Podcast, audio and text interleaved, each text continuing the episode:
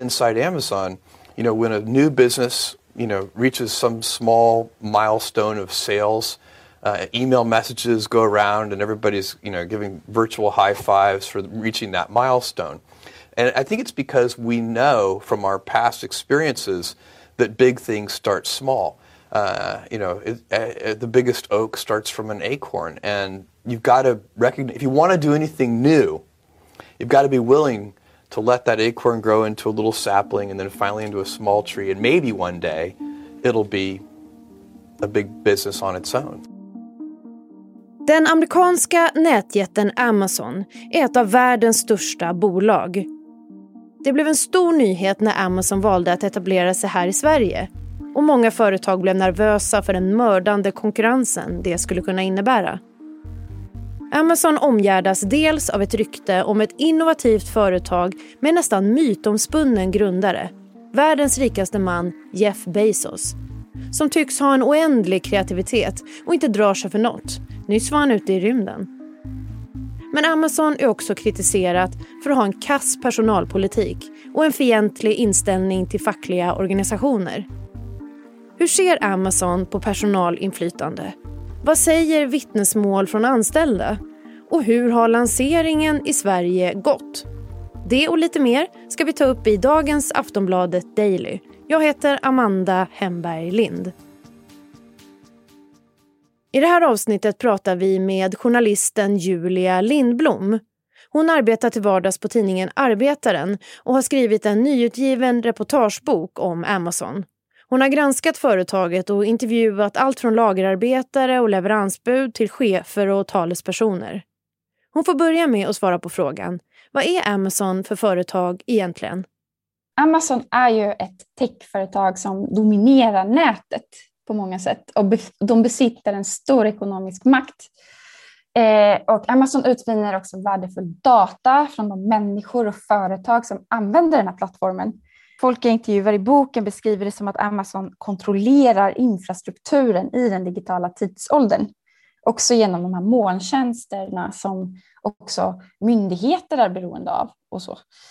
Eh, men sen så är ju Amazon, till skillnad från många andra techföretag, de har ju också otroligt många fler anställda på golvet eh, som jobbar med deras e-handel i lager och på underentreprenörerna inom budbranschen. Eh, och de har ju en väldigt antifacklig hållning generellt.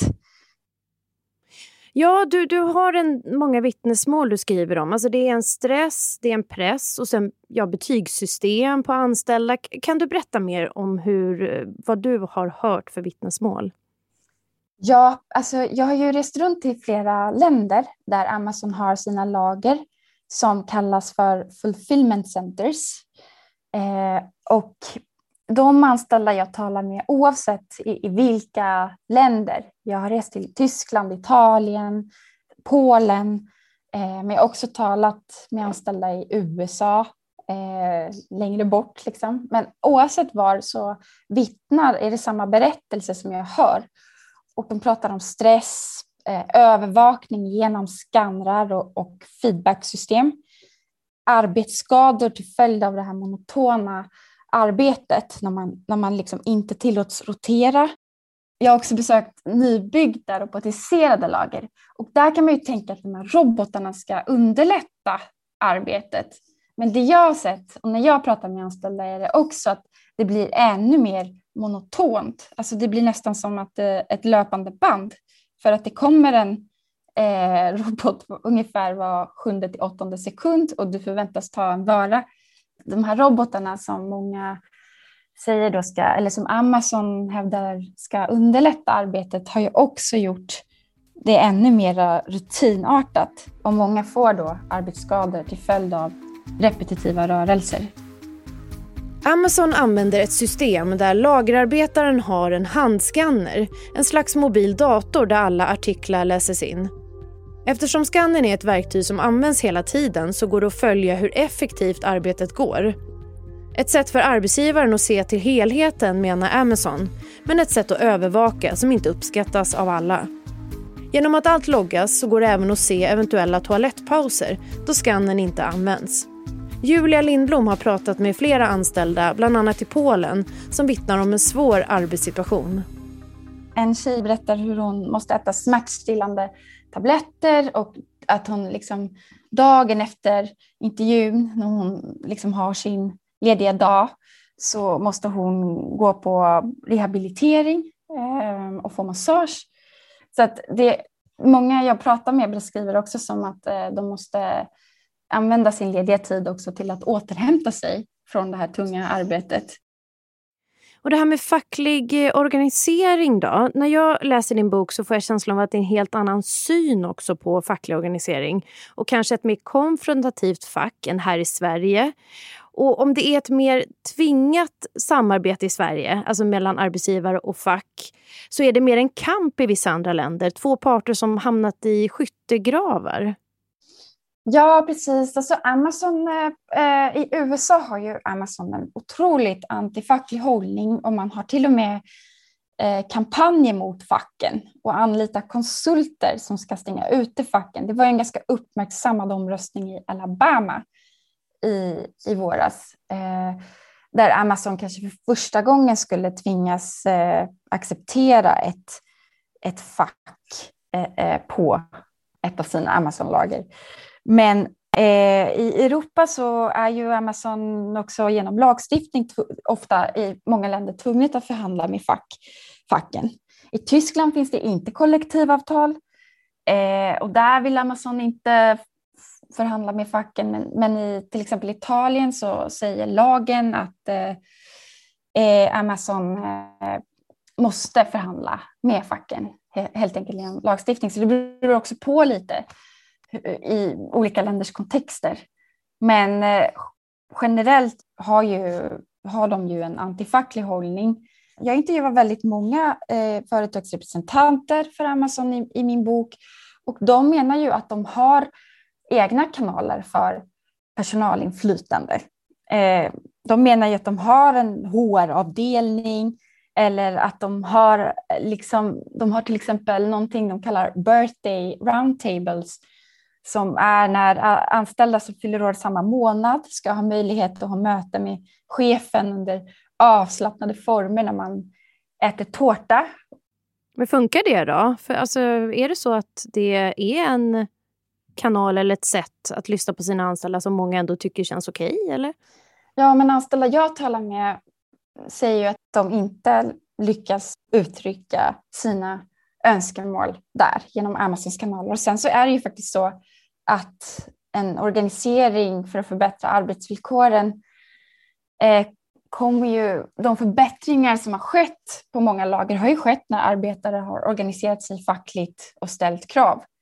Eh, och de har ju, man har ju genom facklig organisering fått igenom väldigt mycket på Amazons lager i till exempel Tyskland där man har höjt lönerna ända sedan anställda började organisera sig fackligt 2013. Och eh, de har också fått igenom en bonus och de har, ja, det är mycket som förbättras genom, eh, som förbättrats också sen anställda började organisera sig fackligt. Amazon etablerar sig nu i Sverige och den svenska regeringen har också under flera år arbetat för att de amerikanska it-jättarna ska komma hit. Företagets svenska sajt lanserades på onsdagsmorgonen. Det är transport och logistikföretaget Kühne Nagel med huvudkontor i Schweiz som kommer att arbetsgivare på lagret i Kjula utanför Eskilstuna och sköta verksamheten åt Amazon. Ja, det blev en dundernyhet när Amazon bestämde sig för att öppna lager i Sverige för ungefär ett år sedan. Det blev en underleverantör som står för driften, schweiziska Kühne Nagel. Lagret sysselsätter ett 70-tal medarbetare. Transportarbetarförbundet organiserar medlemmarna på arbetsplatsen och det finns kollektivavtal. Men så hur har det gått med den svenska lanseringen än så länge? Hur mycket paket som i nuläget hanteras på lagret i Eskilstuna, det vill inte Kühne Nagel berätta. Men vad har Julia Lindblom snappat upp om den svenska lanseringen? Jag tror det var SVT som nu i veckan rapporterade om att det har varit en ganska långsam start för svensk Amazon-etablering. Fast det har varit en stor hype inför den här lanseringen så har Amazon inte gjort så mycket väsen av sig på marknaden. Eh, så att vi får se hur det går. Men för mig var det faktiskt svårt att besöka. För det första så är det ju inte Amazon själva som driver lagret i Eskilstuna. Eh, och jag försökte få pressackreditering, men det var väldigt svårt. Jag, jag fick först liksom en inbjudan av Transportfacket. När jag sen vände mig till Kunden Nagel för att få besöka lagret som journalist så sa de nej och så bollades jag mellan Amazon och QN Nagel och liksom Amazon sa att det var underleverantörens sak att släppa in mig medan Kunde Nagel sa att de skulle tänka på sin kund och ja, det var väldigt eh, svårt helt enkelt för mig som journalist att, att besöka det här lagret.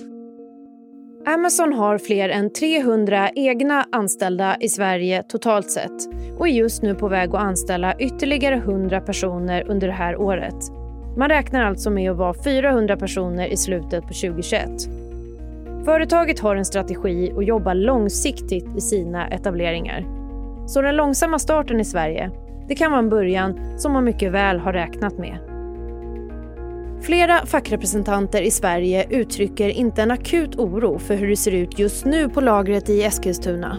Utan det handlar snarare om farhågor för vad som komma skall det som skett på andra ställen i världen är att Amazon först etablerat lagerverksamhet med hjälp av underleverantörer, som i Sverige, som har accepterat facket, för att sen expandera och då börja med andra spelregler under egen flagg. Men vad säger då Amazon om den här kritiken, om svåra arbetsförhållanden och en antifacklig inställning? När Aftonbladet frågar om intervju så finns ingen person tillgänglig på företaget utan svaren kommer i mejlform. Det står att de respekterar sina anställdas rätt att gå med eller bilda en fackförening och att direktkontakt med medarbetarna är en central del av arbetskulturen. Citat. Faktum är att vi redan erbjuder bra löner, utmärkta förmåner och goda möjligheter till karriärutveckling samtidigt som vi arbetar i en säker, trygg och modern arbetsmiljö. Och respektera rättigheten att välja fackförbund är en självklar del av det." Slutcitat. Vi ska höra Julia Lindblom igen nu om varför hon ville skriva den här granskande boken om e-handelsjätten. Jag tyckte det var väldigt viktigt att granska Amazon också nu när e-handeln växer så dramatiskt.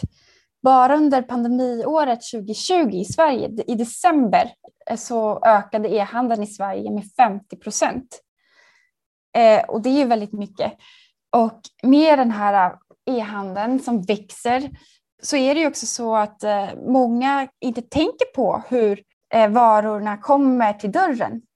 Eh, du kanske besöker en butik, och du kanske, men du besöker aldrig en leveransstation eller ett lager.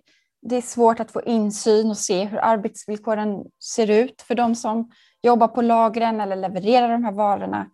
Och därför tyckte jag också att det var väldigt viktigt att sätta ljuset på den här växande e-handelsbranschen som också nu när vi ser efter pandemin så ser vi också ett konsumtionsskifte i hur människor handlar. Sist här hörde vi Julia Lindblom, journalist och författare till boken Amazon bakom framgången. Du har hört Aftonbladet Daily. Jag heter Amanda Hemberg Lind. Tack för att du har lyssnat. Hej då.